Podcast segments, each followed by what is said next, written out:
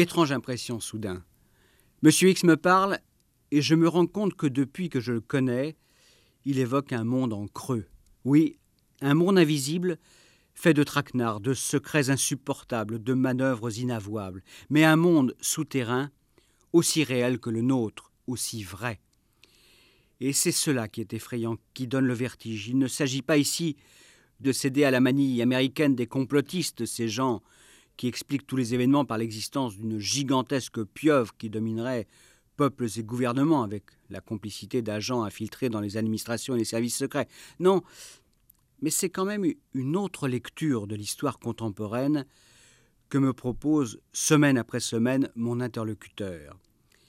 Et ces informations, obtenues par lui-même ou, par ses amis qui continuent de travailler dans l'ombre, sont toujours troublantes. En tout cas, elles ont le mérite de fournir des explications plausibles à des faits qui sont toujours inexpliqués. Et pourtant, je vous l'assure, en apparence, rien de moins inquiétant que le beau visage tranquille de M. X. Le visage d'un homme âgé, aux traits burinés, au regard clair, si clair. Mais qui brusquement peut devenir dur comme de l'acier. Alors, oui, M. X ressemble un instant à ces histoires qu'il me raconte, des histoires de l'autre côté du miroir. Cette semaine, lorsque je l'ai à nouveau rencontré, il a d'abord prononcé une phrase assez étrange. En matière d'espionnage, m'a-t-il dit, il n'y a pas de succès, aussi grand soit-il, qui ne soit payé un jour ou l'autre d'une défaite. C'est ainsi qu'il a commencé à ouvrir pour moi, pour vous, le dossier assez étonnant de l'affaire roumaine. Je ne veux pas déflorer son récit, mais avant de commencer la diffusion de ce nouvel entretien, je peux quand même vous donner quelques informations sur cette affaire qui, d'après les meilleurs spécialistes, demeure aujourd'hui encore un cas d'école pour les services de renseignement. En effet, rarement une officine d'espionnage a effectué un travail de recrutement aussi ciblé, aussi efficace. Les informateurs clandestins qui composaient ce réseau avaient tous fait l'objet d'enquêtes préalables et ils avaient donc été sélectionnés en toute connaissance de cause. L'homme qui a dirigé ce réseau s'appelle Mirail Karaman. Et il y a encore peu de temps, il était toujours l'un des dirigeants des services spéciaux roumains, l'ex-Securitat. Le régime a changé, les chefs espions demeurent. Caraman a été recruté à l'âge de 24 ans par la Securitat. Après une longue et méticuleuse formation, ce francophone a bien sûr été envoyé à Paris à la fin des années 50. Officiellement, il était diplomate, premier secrétaire et conseiller commercial à l'ambassade de Roumanie, une couverture relativement classique qui permet de nouer des contacts dans les milieux les plus divers. Et comme Caraman ne manquait ni de charme ni d'intelligence, il s'est révélé très rapidement comme un agent redoutable. Le réseau Caraman a été démantelé en 1969, après avoir fonctionné pendant des années sans éveiller les soupçons du contre-espionnage français. Ces informateurs ont été arrêtés, jugés et condamnés, et 14 diplomates roumains ont été poliment priés de regagner leur pays. Caraman, lui, avait déjà pris les devants et avait retrouvé Bucarest. Il faut noter que l'un des diplomates expulsés, Dimitrou Aninoiou, est revenu quelques années plus tard en France avec le titre d'ambassadeur. Le Quai d'Orsay n'a pas jugé bon de lui refuser son accréditation. Un mot encore.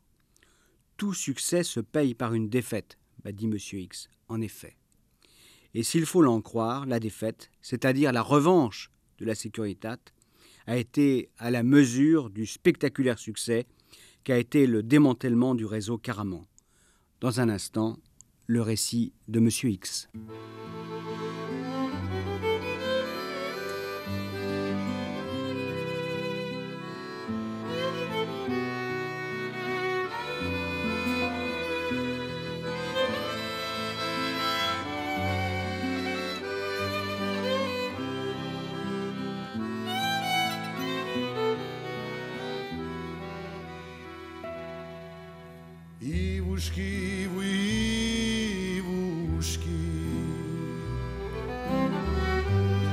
sa zilionie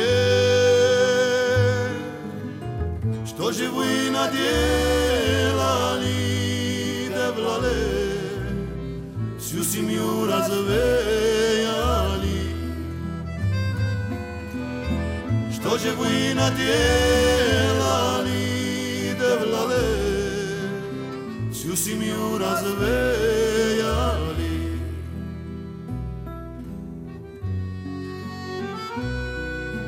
O visokava krilsa Повстречала сокола Встретила, поверила, да владе На любого тебя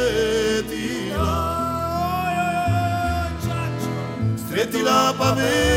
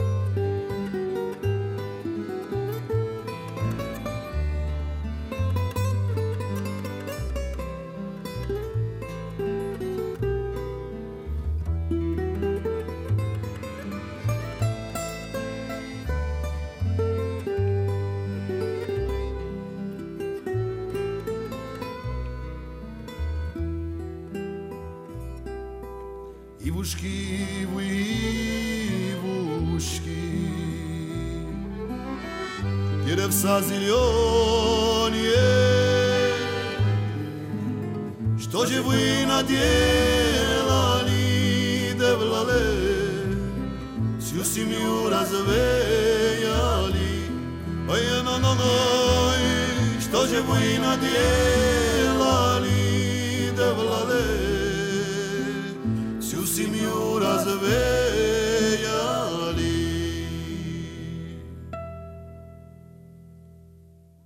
France Inter, Patrick Pénaud, Rendez-vous avec X. Dans le Paris des années 60, ce carrément, on le voyait partout. Dans les salons, les manifestations commerciales, les inaugurations. Donc vous l'avez rencontré vous aussi Bon, il était difficile de lui échapper. Enfin, rassurez-vous, il ne m'a pas recruté, il n'a Ah bon même pas essayé.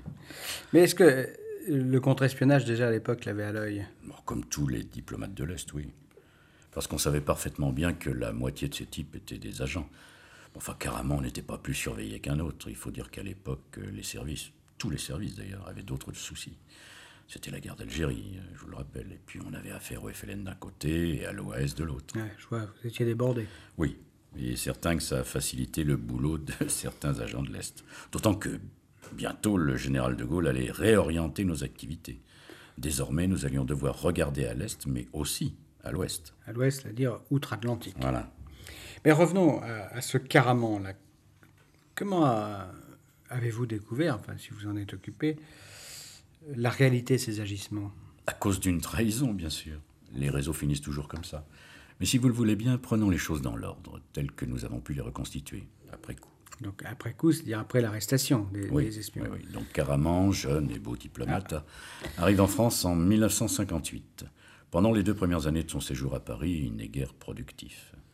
Mais il a commencé en fait un véritable travail de fourmi. Le travail de fourmi, c'est expliquer ce qu'il y Eh a bien, fait. euh, Caraman fait des fiches, beaucoup de fiches. Il repère des informateurs éventuels dans les administrations françaises, euh, les organisations internationales. Et avant de les contacter, il les étudie, euh, le- leurs hobbies, leurs préférences sexuelles, leurs relations, leur train de vie, etc. Il cherche le défaut de la cuirasse. Naturellement. Ouais. Et au bout de ces deux années d'études, euh, j'imagine qu'il va passer à l'action. Oui, il va trouver le fil qui va lui permettre de dévider toute la plotte. Le fil, euh, le, le fil, qui est, qui est ce fil, si je puis dire? Un Français, un modeste bureaucrate qui travaille à l'OTAN, Robert. Je ne vous donne que son prénom car euh, ces types ont payé. Ils ont refait leur vie et je ne crois pas vraiment qu'il soit utile de les désigner de nouveau à la curiosité de leurs contemporains. Ouais, Je pense que vous avez raison. Alors, restons-en à Robert. Mais qui est ce Robert? Mihai Karaman le rencontre lors d'une réception du corps diplomatique à l'Hôtel de Ville de Paris. Une rencontre euh, de pur hasard? Non, pas exactement. Quand Karaman prend contact avec lui, histoire de bavarder, il n'ignore absolument rien de lui. Il sait par exemple que ce célibataire, qui est peut-être homosexuel, possède un exceptionnel carnet d'adresses. Il a appris que, fils de bonne famille, il est malgré tout euh, très désargenté. Enfin, il sait surtout que Robert, malgré la relative modestie de son grade dans l'organisation atlantique, occupe un poste très intéressant. Il est documentaliste, Et à ce titre, il prépare les dossiers pour les pays membres avant chaque réunion de travail. Donc c'est-à-dire que ce Robert a accès à des informations relativement confidentielles. vous avez compris. Hmm. Il doit être méfiant, quand même. Naturellement. Et Caraman le sait très bien. Donc il procède avec beaucoup d'habileté. Il s'arrange pour devenir euh, peu à peu son ami, le copain avec qui on partage un déjeuner chaque semaine, avec lequel on peut parler de tout, de rien. Il prend son temps. Et surtout, il évite soigneusement de s'intéresser au travail de Robert. Un travail dont Robert ne parle jamais à Caraman. Et Robert ne se doute de rien. Pas du tout. Si vous voulez mon avis, il doit même être flatté qu'un diplomate occupant un aussi haut rang s'intéresse à lui. Oui, mais vous m'avez dit qu'il était sans doute homosexuel. alors, Oui, euh, mais je n'en sais pas plus. Même si je pense que cette inclinaison a dû jouer un rôle.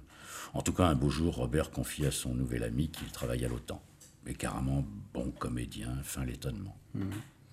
Robert, écoutez quand même, Robert, fonctionnaire de l'OTAN, ne peut pas oublier que Caraman est un diplomate d'un pays de l'Est, donc euh, un diplomate d'un, pays adverse. Attendez, attendez, c'est là que Caraman va être très fort. N'oubliez pas que la Roumanie a toujours occupé une place à part au sein du bloc de l'Est. Ouais, je sais, euh, Ceausescu a, a souvent montré qu'il était jaloux de son indépendance.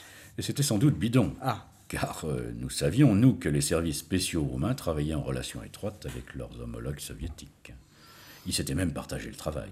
Et l'espionnage en France avait été en quelque sorte attribué en priorité aux Roumains, souvent francophones. ouais. Donc, euh, l'indépendance relative de la Roumanie, vous voyez ce que j'en pense. Enfin, peu importe. C'est vrai qu'en apparence, la Roumanie prétendait prendre quelques distances avec le grand frère soviétique. Et carrément, on a joué avec beaucoup d'habileté. Auprès de Robert. hein, mais comment? Bah, en développant une théorie très astucieuse sur la politique bloc contre bloc. Politique qui conduirait forcément à la guerre un jour ou l'autre et qui, surtout, lésait les intérêts légitimes des petits pays qui aspiraient à échapper au joug des deux super grands. D'ailleurs, le général de Gaulle ne venait-il pas de donner l'exemple en ruant dans les brancards? C'est assez juste, mais donc carrément, au, au fond, laisser entendre qu'il fallait aussi aider la Roumanie à se débarrasser de la tutelle soviétique. À peu près, oui, ça, vous en conviendrez, c'était quand même parfaitement machiavélique. Et, et Robert, là, le, subtil Robert, parce que c'était quand même un. C'était pas un idiot. Il a été sensible à ce discours?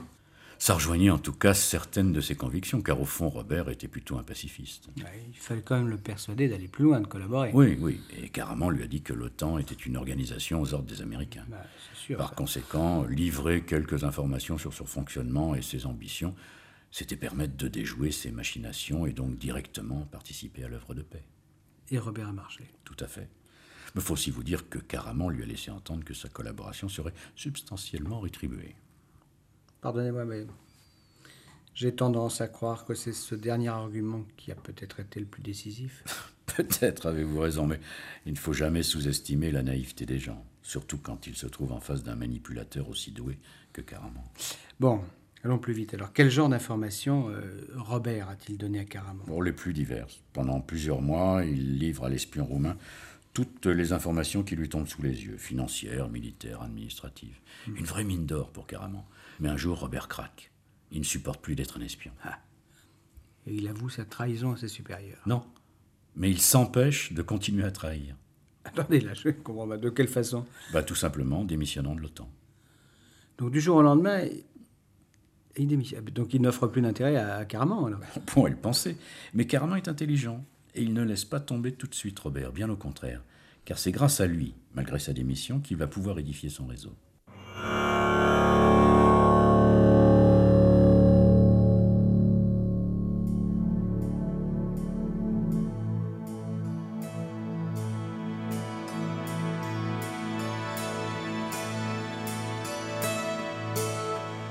Ce jour, mon cœur se mit à saigner comme le lapin de Garenne.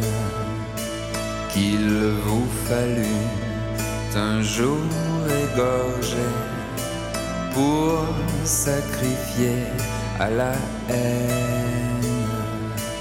Cours le renard pour la fiancée, non, nous ne vivions pas un rêve.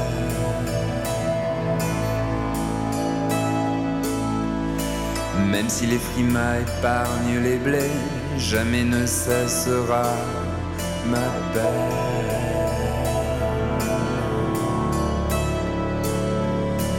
Notre troupeau devait donner du lait au goût de réglisse et des rêves.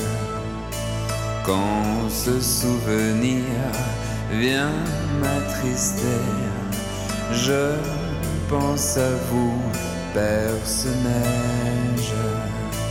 Alors de la gomme d'Yvel à Compin, on mesure que c'est sortilège.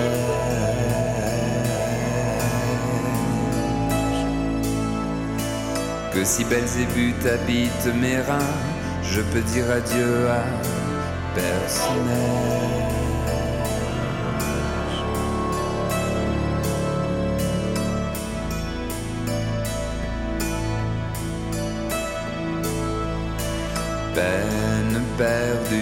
Pour aimer mon prochain, je ne suis plus que congère.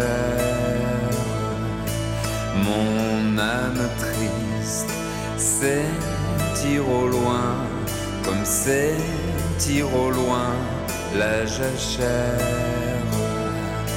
Rien n'est important, j'écris des chansons comme on purgerait des vipères.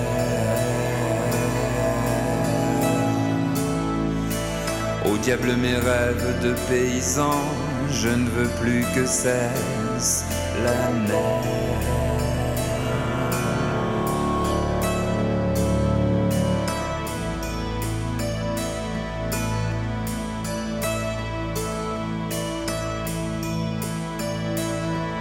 Si un jour béni qu'à Dieu ne plaise devait voir cesser nos misères.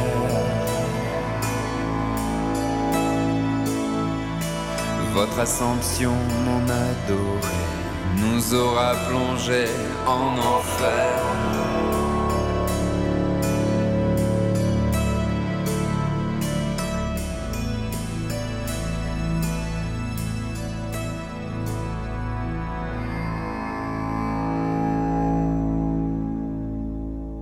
Beaucoup d'articles ont été publiés sur cette affaire d'espionnage, l'affaire roumaine, comme on l'a appelée. De nombreux livres y font allusion. Dans l'ouvrage publié par Thierry Volton sur le KGB en France, j'ai d'abord trouvé une relation de la première rencontre fin décembre 60 entre Robert, le petit fonctionnaire de l'OTAN, et l'agent roumain Mihai Karaman.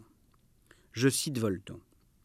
La réception bat son plein lorsque la représentation roumaine arrive dans la salle des fêtes de l'hôtel de ville où le conseil municipal a réuni le corps diplomatique pour célébrer cette fin d'année.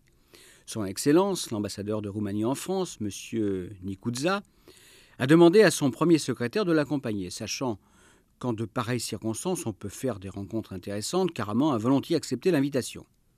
Près du buffet, entouré d'un groupe de diplomates sud-américains, un petit homme d'une trentaine d'années, fluet et volubile, attire son attention. Caraman se mêle à la conversation. Le petit homme, un Français, semble connaître le tout Paris. Pour ce cercle d'étrangers dans lequel il semble si heureux de pavoiser, il dresse avec humour le portrait des personnalités présentes.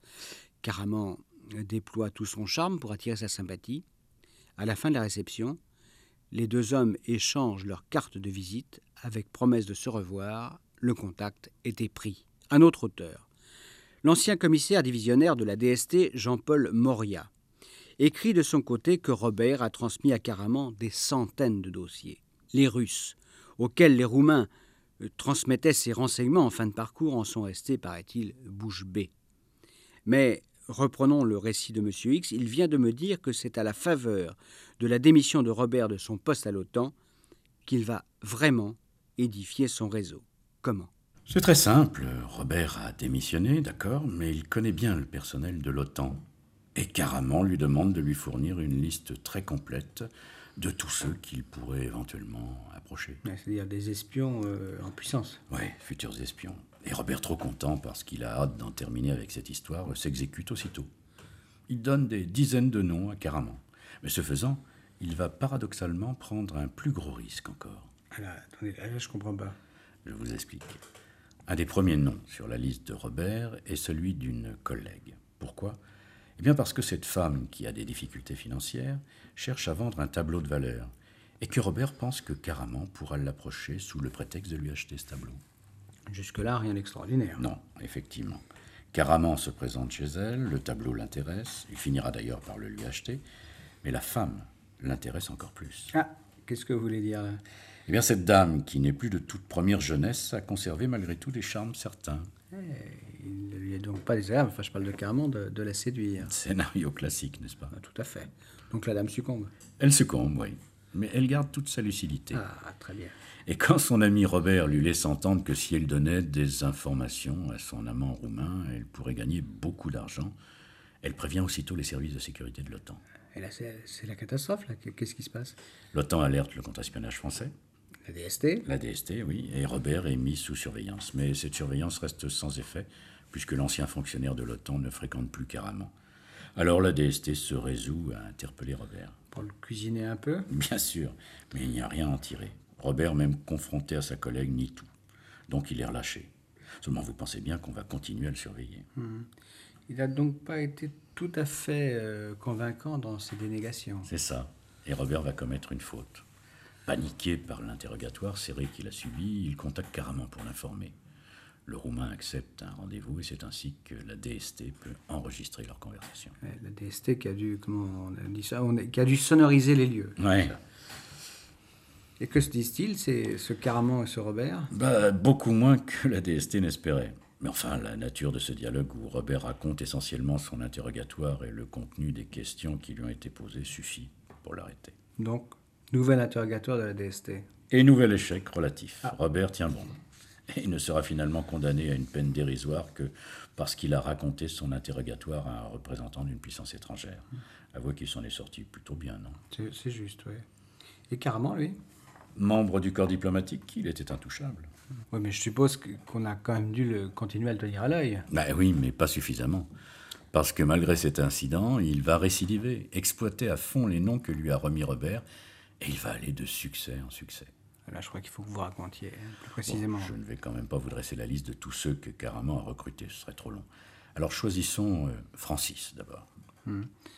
Encore un fonctionnaire de l'OTAN, donc. Oui, Et comment euh, approche-t-il ce Francis? Mais grâce au foie gras. Le foie gras. Non, mais qu'est-ce que vous voulez dire? C'était un, c'était un gourmand, ce Francis? Je vous explique, c'est très simple. Francis est originaire du sud-ouest. Le rêve de ce gros homme, chauve et moustachu, on l'appelle d'ailleurs Taras Bulba, son rêve donc c'est de retourner chez lui et d'y acheter une maison. Alors il économise et surtout pour se constituer un petit magot, il fait venir à Paris des blocs de foie gras qu'il le revend à ses collègues. Je comprends un tout petit peu mieux. Donc Caraman, qui connaît toute la vie de ce Francis, se présente à lui comme un négociant grec. Moi, lui dit-il, je peux vous acheter des centaines, des milliers de foie gras. Enfin, le rêve de Francis va devenir réalité. Petit rêve de maison en Périgord.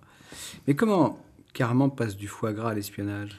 Tout doucement, à sa manière, en encourageant la cupidité de Francis et en lui révélant peu à peu la vérité. Il faut d'ailleurs dire que Francis a été beaucoup plus facile à convaincre que Robert, euh, tant son besoin d'argent était important. Est-ce qu'il a été aussi efficace que Robert? Encore plus, car sa collaboration avec l'espion roumain a duré des années. Caraman l'avait d'ailleurs équipé d'un petit appareil de photo. Et Francis photographiait à tour de bras tout ce qui lui tombait sous les yeux. Et leur contact, comment s'effectue-t-il? Bon, de la façon la plus simple qui soit, dans le métro. Francis et Caraman échangeaient leurs serviettes. euh, Dans celle du fonctionnaire de l'OTAN, il y avait des microfilms. Dans celle du Roumain, il y avait des pièces d'or. Vous m'avez dit que ça a duré des années. euh, ça en dit quand même long là, sur la, la fiabilité des services de sécurité de l'OTAN. Vous avez raison. Mais alors des charges, je dois quand même dire que Francis avait appartenu à ce service. Il connaissait donc euh, toutes les procédures de sécurité. Il savait en particulier que pour ne pas froisser la susceptibilité des fonctionnaires, euh, ces derniers n'étaient jamais fouillés quand ils quittaient les bâtiments. La susceptibilité. Ah, Vous avez d'autres exemples d'agents manipulés par Caraman Bah, Je vous l'ai dit, ils ont été légion, et pas seulement à l'OTAN, parce que Caraman très vite a élargi le recrutement de son cheptel. Tenez par exemple, ce chiffreur du Quai d'Orsay. Un chiffreur, c'est quand même important, parce que c'est par lui que passent toutes les dépêches diplomatiques, n'est-ce pas? Et celui-là, il l'a pêché comment? Bah, En faisant preuve de psychologie, ce type, c'était un aigri. Il considérait qu'il méritait un poste plus important que celui de chiffreur. Caraman l'a approché, l'a flatté et finalement l'a convaincu de trahir. L'ambition déçue, la jalousie, rappelez-vous. C'est aussi comme ça que le célèbre espion soviétique Farewell a été amené à trahir son pays. Je pourrais encore vous parler d'un fonctionnaire de l'OCDE qui a été victime d'un chantage aux mœurs, ou encore d'un officier supérieur qui a trahi par idéologie. Euh, celui-là a assumé sa faute jusqu'au bout. Ce qui veut dire il a profité d'une minute d'inattention des deux policiers qui l'escortaient et il s'est jeté par la fenêtre. Mais justement, alors comment ce, réseau roumain a-t-il fini par être découvert? J'allais y venir. La trahison engendre la trahison, c'est bien connu, et c'est la trahison qui a eu raison du réseau Caraman. Mais cela allait avoir d'effroyables conséquences chez nous, dans nos propres services.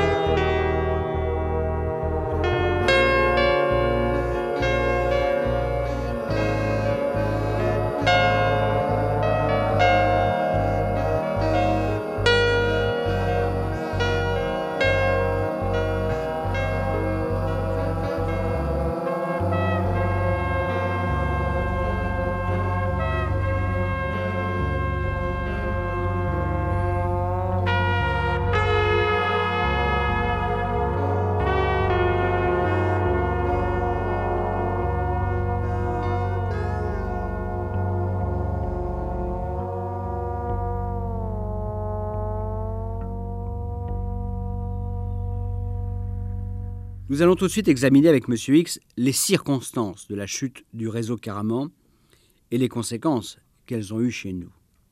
Auparavant, je voudrais revenir sur la façon dont fonctionnait le réseau roumain. Manifestement, Caraman travaillait à la commande et il choisissait ses cibles en fonction des besoins en information de Moscou. Car, comme l'a dit M. X précédemment, il est évident aujourd'hui que la Sécuritat et le KGB agissaient en parfaite osmose. Ainsi, d'après le commissaire Moria que j'ai déjà cité, l'intérêt pour les questions économiques était constant.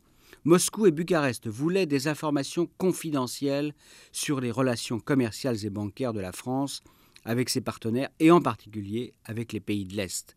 Par exemple, les soviétiques voulaient savoir à l'avance quelles seraient les conditions qui seraient consenties par les Français lors d'une demande de crédit. Pour cela, les agents recrutés par Caraman enquêtaient à l'OCDE, à la Banque mondiale, etc. C'est ainsi, toujours d'après le commissaire Moria, que grâce aux informations fournies par le réseau Caraman avant le voyage du général de Gaulle en Roumanie en 1968, le gouvernement roumain a été capable d'anticiper les réactions françaises et donc de les prévoir. Et prévoir, c'est bien connu, c'est aussi faire de la bonne politique. Retrouvons M. X. Lorsque je l'ai interrompu, il me parlait donc de la découverte par la police française du réseau Caraman à cause d'une traîtrise. Le traître, c'est bien entendu un Roumain. Un des adjoints directs de Caraman, un diplomate lui aussi, un certain Iacobescu, si ma mémoire est bonne. Je vous rassure, elle est d'ordinaire excellente. Allons. Allons-y pour Iacobescu. Ce type est soudain rappelé avec femme et enfants à Bucarest. Et comme il a goûté aux joies de la vie occidentale, Iacobescu fait défection. Oui, c'est à peu près ça.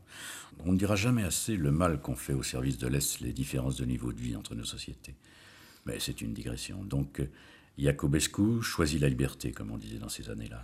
C'est-à-dire qu'il reste en France? Non, il choisit de demander l'asile politique aux Anglais. Et pour quelle raison aux Anglais? Oh, J'imagine qu'il devait concevoir une légitime méfiance pour la France, étant donné les excellentes relations qu'entretenaient à l'époque la Roumanie et la France. On était en 1969. euh, De Gaulle venait de faire une visite en Roumanie l'année précédente et Ceausescu devait lui rendre la politesse. Quand même. euh, Vous avez raison, mais ces types de l'Est étaient excessivement méfiants. Donc, Iacobescu est récupéré par la Grande-Bretagne. Mais heureusement, dans cette affaire, les Britanniques ont été fair-play, et après avoir débriefé le Roumain, ils ont contacté la DST. C'est donc ainsi que le réseau Caraman est tombé. Exactement, car euh, Iacobescu a tout raconté. Tout ce qu'il savait. Entre parenthèses, Caraman, lui, était déjà rentré à Bucarest. Il s'était douté de quelque chose? Non, je ne crois pas, mais il y a très longtemps qu'il était en poste en France, et ses chefs avaient donc dû penser qu'il pouvait passer la main. Ouais, Il y a un petit peu de chance là-dessous. Mais enfin, tout le monde a été arrêté. À peu près, oui. Pourquoi à peu près? Bon, vous savez, dans ce genre d'affaires, il y a toujours euh, des gens qui passent au travers les mailles du filet. Puis il y a des agents dormants qui ne sont connus que de leurs officiers traitants et qui restent en place tant que cet officier n'est pas pincé.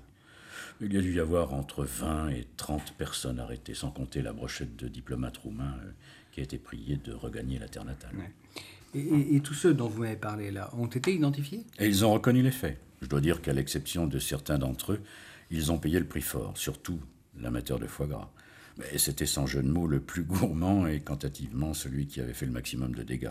À tel point d'ailleurs qu'après son arrestation, l'OTAN a dû procéder à d'importants remaniements. Changement de code, destruction d'archives, etc. Donc, chute et fin du réseau Caraman. Mais vous avez dit hein, que les conséquences en France ont été considérables. Oui, et nous allons entrer là-dedans dans un domaine encore plus sensible. Dès la défection de Iacobescu, les Roumains savent que leur agent va parler. C'est le prix à payer s'il veut obtenir l'asile politique et une protection.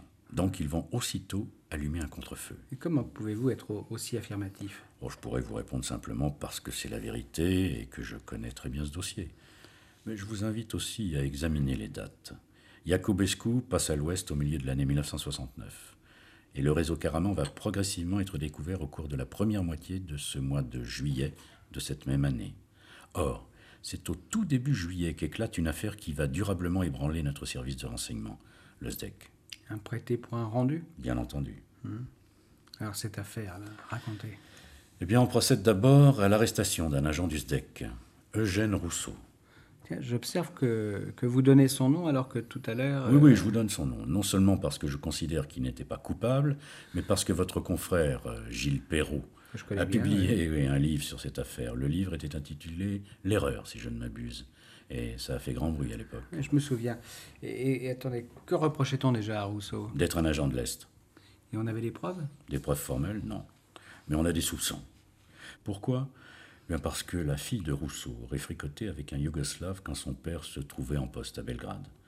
Les services secrets yougoslaves l'auraient fait chanter en la menaçant de produire des documents filmés très compromettants. Et puis, ça. oui. Puis surtout, il y a les aveux de Rousseau. Si il a avoué, il est donc coupable. Un type un peu fragile finit toujours par avouer. Pour s'en sortir, pour dormir, pour avoir enfin la paix. Et pour Rousseau, ça a été pareil. Cet homme n'en pouvait plus. Il a avoué. Et tout de suite après, il s'est rétracté. C'est vrai que ça arrive souvent. Trop souvent, oui.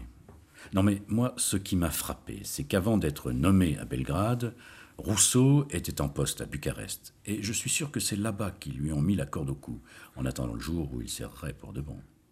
Il, c'est qui? Les Roumains, ils lui ont fabriqué une histoire de toutes pièces. Quel genre d'histoire? Sa fille, bien sûr. Figurez-vous que ce brave homme, pour mieux veiller sur la vertu de sa fille, l'emmenait partout. Il avait même réussi à la faire engager par le SDEC. Vous imaginez. Ça me paraît en effet assez curieux. Alors les services roumains ont profité d'une imprudence de la fille. Le père était ficelé. Et quand ils ont compris que le réseau Caraman était fichu, ils ont tiré sur la corde. Rousseau est tombé. Mais derrière lui, les Roumains et leurs grands frères soviétiques visaient plus haut, beaucoup plus haut. Et ils vont réussir. Je vous écoute. La vraie cible, c'est un des principaux responsables du SDEC, René Bertrand, qu'on appelle le colonel Beaumont. Un as, polytechnicien, aviateur et directeur de la recherche au SDEC. Il a appartenu au cabinet du ministre communiste, Charles Tillon. Il a piloté plusieurs missions clandestines derrière le rideau de fer. Des missions qui ont bizarrement échoué. De là à penser qu'après Rousseau, il y a un autre traître au SDEC, euh, n'est-ce pas. Et Beaumont, lui aussi, euh, va tomber. Oui. Dès l'arrivée en 1970 du nouveau patron du SDEC, Alexandre de Maranche, Beaumont est limogé. Le nouveau patron est persuadé que le service est pénétré par l'espionnage communiste. Donc il pense que Beaumont est un traître. Évidemment. Et la grande purge commence. Une purge qui va laisser le SDEC exsangue et qui en particulier va désorganiser complètement et pour des années nos sources de renseignement situées à l'Est. Jolie réussite pour les soviétiques et leurs amis roumains. Vous voyez que nous avons payé très cher le démantèlement du réseau Caraman.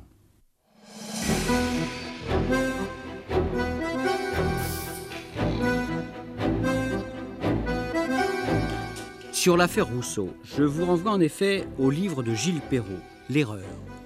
J'ajoute que Rousseau a été condamné à 15 ans de réclusion, mais qu'il a été gracié 18 mois plus tard par le président Pompidou.